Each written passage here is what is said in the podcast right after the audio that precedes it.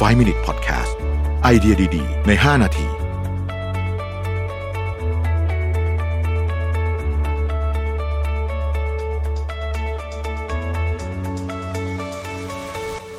สวัสดีครับยินดีต้อนรับเข้าสู่ 5 minutes podcast นะครับคุณอยู่กับประวิทยานุสาหะครับ วันนี้จะชวนคุยเรื่องการเขียน ซึ่งเป็นเรื่องที่ผมอินมากนะครับ ใครที่ติดตามพอดแคสต์ของทั้ง Mission to the Moon และ 5 minutes มาตลอดเนี่ยก็จะทราบว่าผมเนี่ย พูดถึงเรื่องการเขียนค่อนข้างบ่อยมากนะครับ ทีนี้วันนี้เนี่ยจะมาชวนคุยจากหนังสือ Output เนี่ยว่าทำไมการเขียนถึงส่งผลดีขนาดนี้นะครับ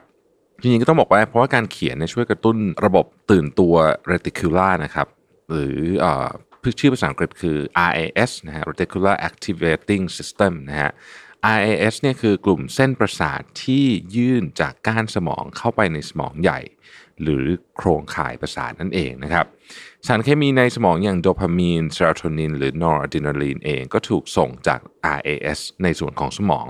ส่วนกลางซึ่งเป็นส่วนหนึ่งของก้านสมองไปยังส่วนต่างๆ ของสมองเนี่ยนะครับ ถ้าเปรียบเทียบให้เข้าใจง่ายๆเนี่ยต้องบอกว่าก็เป็นเหมือนกับ control center ก็ว่าได้นะครับเมื่อ RAS ถูกกระตุ้นเนี่ยจะมีสัญญาณส่งไปที่สมองใหญ่ว่าจงตื่นตัวจงระมัดระวังห้ามมองข้ามรายละเอียดเล็กๆ น้อยๆ นะครับ สมองจะตอบสนองต่อสิ่งนี้ด้วยการตั้งสมาธิ และเริ่มเก็บรวบรวมข้อมูลอย่างเต็มที่นะครับ คล้ายกับเวลาเราใส่ keyword ลงไปในช่อง Search Engine ของ Google วิธีกระตุ้น RAS ที่ง่ายที่สุดคือการเขียน เราจะใส่ความระมัดระวังไปที่การเขียนทำให้สมองทำงาน และส่งผลให้ความจำและผลการเรียนหรือว่าการทำงานอะไรต่างๆเนี่ยดีขึ้นนะครับ หรือจะพูดอีกอย่างว่า RAS ทำหน้าที่เป็นตัวกรองความระมัดระวัง หากเป็นข้อมูลที่ไม่สำคัญจะถูกปล่อยผ่านไป เป็นการใช้กำลังของสมองเพื่อจัดการกับข้อมูลที่สำคัญนะครับเพียงแค่เขียนก็จะทำให้เกิดสิ่งที่ควรใส่ใจระมัดระวังณขณะนั้นเป็นสิ่งที่ pop up ขึ้นมาในสมองนะครับ หากมีสิ่งใดที่เราคิดว่าสำคัญมาก อยากจำให้ได้ อยากรู้ให้มากกว่านี้ จงใช้วิธีเขียนออกมา ผมขอยืนยันว่าอันนี้เป็นวิธีการที่ได้ผลอย่างยิ่งเลยนะฮะการเขียนเรื่องออกมา การวาดรูป การเขียนชาร์ตนะครับ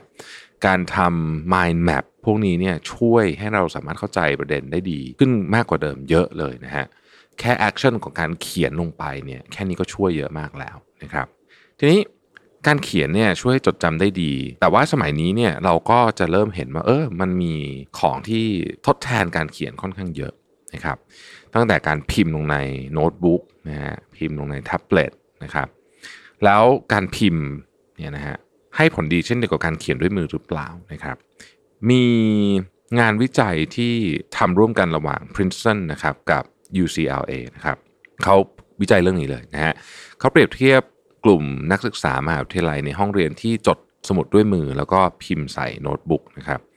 ผลคือเห็นได้ชัดว่านักศึกษาที่จดบันทึกด้วยมือมีแนวโน้มจะมีผลการเรียนที่ดีกว่า จดจำได้นานกว่า และก่อให้เกิดไอเดียใหม่ ๆ ต่อยอดจากไอเดียเดิมได้มากกว่านะครับ นอกจากนี้ที่มหาวิทยาลัยสตาร์บังเกอร์ที่ของประเทศนอร์เวย์แล้วก็ที่มหาวิทยาลัยมาร์กเซยที่ฝรั่งเศสเนี่ยนะครับ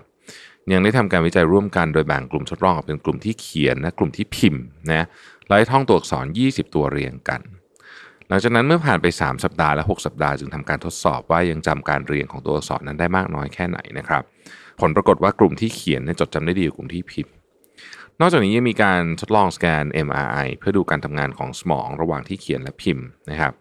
พบว่าบริเวณโบรคาซึ่งเป็นสมองส่วนที่เกี่ยวข้องการใช้ภาษาเนี่ยจะทำงานเฉพาะเวลาที่เขียนเท่านั้นนะฮะดังนั้นเนี่ย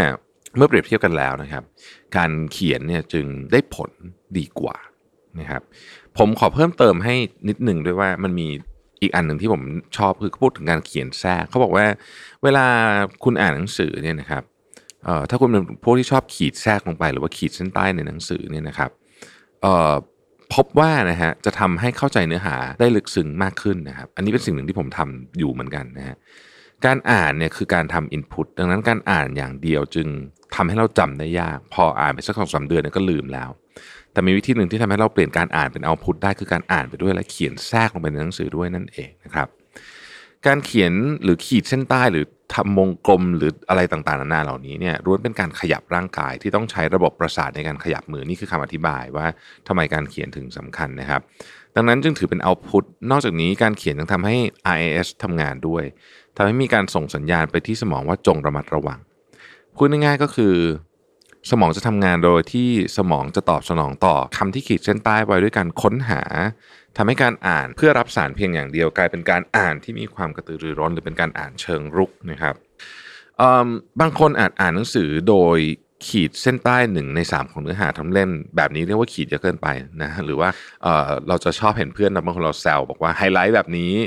ไฮไลท์เฉพาะที่ไม่เอาง่ายกว่านะครับคือขีดทั้งหน้าเลยนี่นะครับถ้าขีดเยอะเกินไปก็จะทำให้เราไม่รู้ว่าตรงไหนสำคัญกันแน่นะครับ เวลาอ่านหนังสือหนึ่งเล่มให้หาส่วนที่คิดว่าสำคัญจริงๆสักสามจุด แล้วขีดเส้นใต้ในส่วนนั้นไว้นะครับ การอ่านหนังสือหนึ่งเล่มแล้วพบประเด็นสำคัญ 3 จุดเนี่ยเหมือนสมบัติล้ำค่าแล้ว นะฮะนี่ต้องบอกว่าผมเห็นด้วยมากๆเลยเพราะว่าผมเนี่ยใช้วิธีการเขียนเนี่ยนะครับ แล้วก็หนังสือเนี่ยปกติผมอ่าน ผมจะเขียนลงไป แน่นอนหนังสือมันก็จะไม่สวยหน่อยนะฮะแต่ว่าเพื่อประสิทธิภาพในการอ่านให้ได้ผลมากที่สุดจริงๆ การลงมือเขียนลงไปเนี่ยถือว่าช่วยเยอะจริง ๆนะครับ ยิ่ง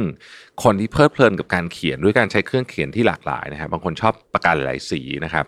บางคนชอบโพสต์อิทหลาย ๆ สีนะฮะหรือว่าบางคนเนี่ยวาดรูปไปในหนังสือได้ด้วยเนี่ยนะครับ ก็จะยิ่งทำให้มันเป็นการ activate สมองได้มากขึ้นนะเพราะฉะนั้นอยากให้เราไปไกลกันเยอะแล้วละครับ เข้าใจในโลกเทคโนโลยี แต่ก็อยากให้อย่าลืมปากกากับกระดาษนะฮะยังเป็นเครื่องมือที่ดีทีเดียว แล้วก็ไม่ได้บอกว่าเราจะต้องเขียนตลอดนะแน่นอนชีวิตเราส่วนใหญ่เราพิมพ์เอาอยู่แล้วนะครับผมเชื่อว่า 95%ของของที่เราบันทึกเนี่ยเราใช้ผ่านการพิมพ์หมดทุกวันนี้นะเพราะฉะนั้นการเขียนนี่มันน้อยมาก แต่ก็ยังอยากให้เก็บเรื่องการเขียนไว้ในเรื่องที่สำคัญสำคัญนะครับ การคิด ประเด็นสำคัญการอ่านหนังสือ แล้วก็ที่ผมชอบมากเลยคือการจดไดอารี่นะฮะช่วยจริง ๆ นะครับ ขอบคุณที่ติดตาม 5 minutes นะครับ สวัสดีครับ 5 minute podcast